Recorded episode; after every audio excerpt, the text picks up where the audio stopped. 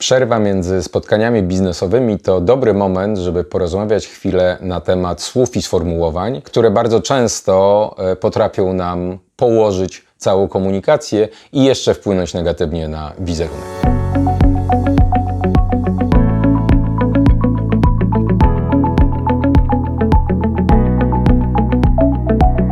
Pierwszym tego typu sformułowaniem które warto mieć na uwadze, to sformułowanie pozwolę sobie. Bardzo często w tej chwili używane, szczególnie w relacjach z klientami. Pozwolę sobie zadzwonić w przyszły czwartek, pozwolę sobie wysłać ofertę, pozwolę sobie skontaktować się i wszystkie tego typu rzeczy. Nie wiem z czego to wynika, ale Ci, którzy tak mówią, uważają, że jest to sformułowanie tak niesłychanie eleganckie, że właściwie to powinni ubrać się we frak albo w krynolinę, yy, mówiąc yy, to a przecież prawda jest dokładnie odwrotna. Zobacz, nie bez kozery, drugim sformułowaniem tego typu jest sformułowanie nie pozwalaj sobie. I nie jest to sformułowanie pozytywne. Powiedzenie pozwolę sobie to powiedzenie to ja kontroluję sytuację. Ty, drogi kliencie, nie masz nic do powiedzenia. Będzie tak, jak ja chcę. To dokładnie oznacza powiedzenie pozwolę sobie. I chyba nie jest to y, sposób budowania relacji z klientem, tak jak chciałbyś czy chciałabyś je budować. Drugim sformułowaniem, a właściwie całą grupą sformułowań są wszelkiego typu zdrobnienia. Nie wiem jak ty, ale jak ja słyszę, szczególnie w rozmowie biznesowej, zdrobnienia typu pieniążki, fakturki, ofertki, to robi mi się niedobrze. Na dodatek dostaję w tym momencie jeszcze jedną informację. Wiem, że mój rozmówca czuje się z tym tematem niewygodnie. Albo nie jest przekonany do tematu, który porusza, albo nie jest przekonany do produktu, który chce mi zaprezentować, albo uważa, że na przykład cena tego produktu jest za wysoka. Coś jest nie tak. Dlatego czuje się niekomfortowo, używa zdrobnień, żeby w jego mniemaniu zbudować lepszą atmosferę. Nie buduje jej. E, przy okazji, jeżeli jesteś menedżerem grupy na przykład sprzedawców i twoi ludzie używają zdrobnień, przyjrzyj się temu.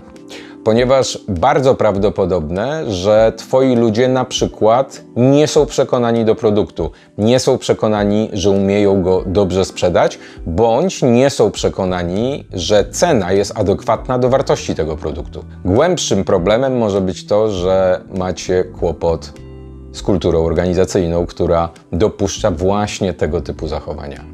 Warto się temu przyjrzeć, bo może to powodować dodatkowe problemy. No i wreszcie trzecie sformułowanie. To sformułowanie udało się. Ono bardzo często jest używane, szczególnie przez menedżerów, szczególnie w kontekście na przykład zrealizowania celów. W tym miesiącu udało nam się zrealizować plan. No, drogi menedżerze, może tobie się udało. Nam, jako twoim podwładnym, nic się nie udało. My bardzo ciężko zasuwaliśmy przez cały miesiąc, żeby ten plan został osiągnięty, żeby wskaźniki zostały osiągnięte, a ty, żebyś miał się czym pochwalić.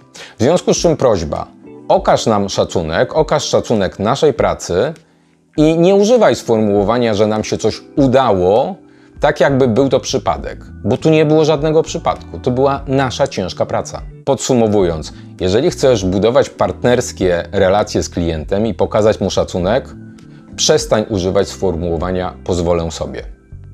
Jeżeli chcesz budować partnerskie relacje z klientem i pokazywać swoje przekonanie do rzeczy, o których mówisz, przestań używać zdrobnień.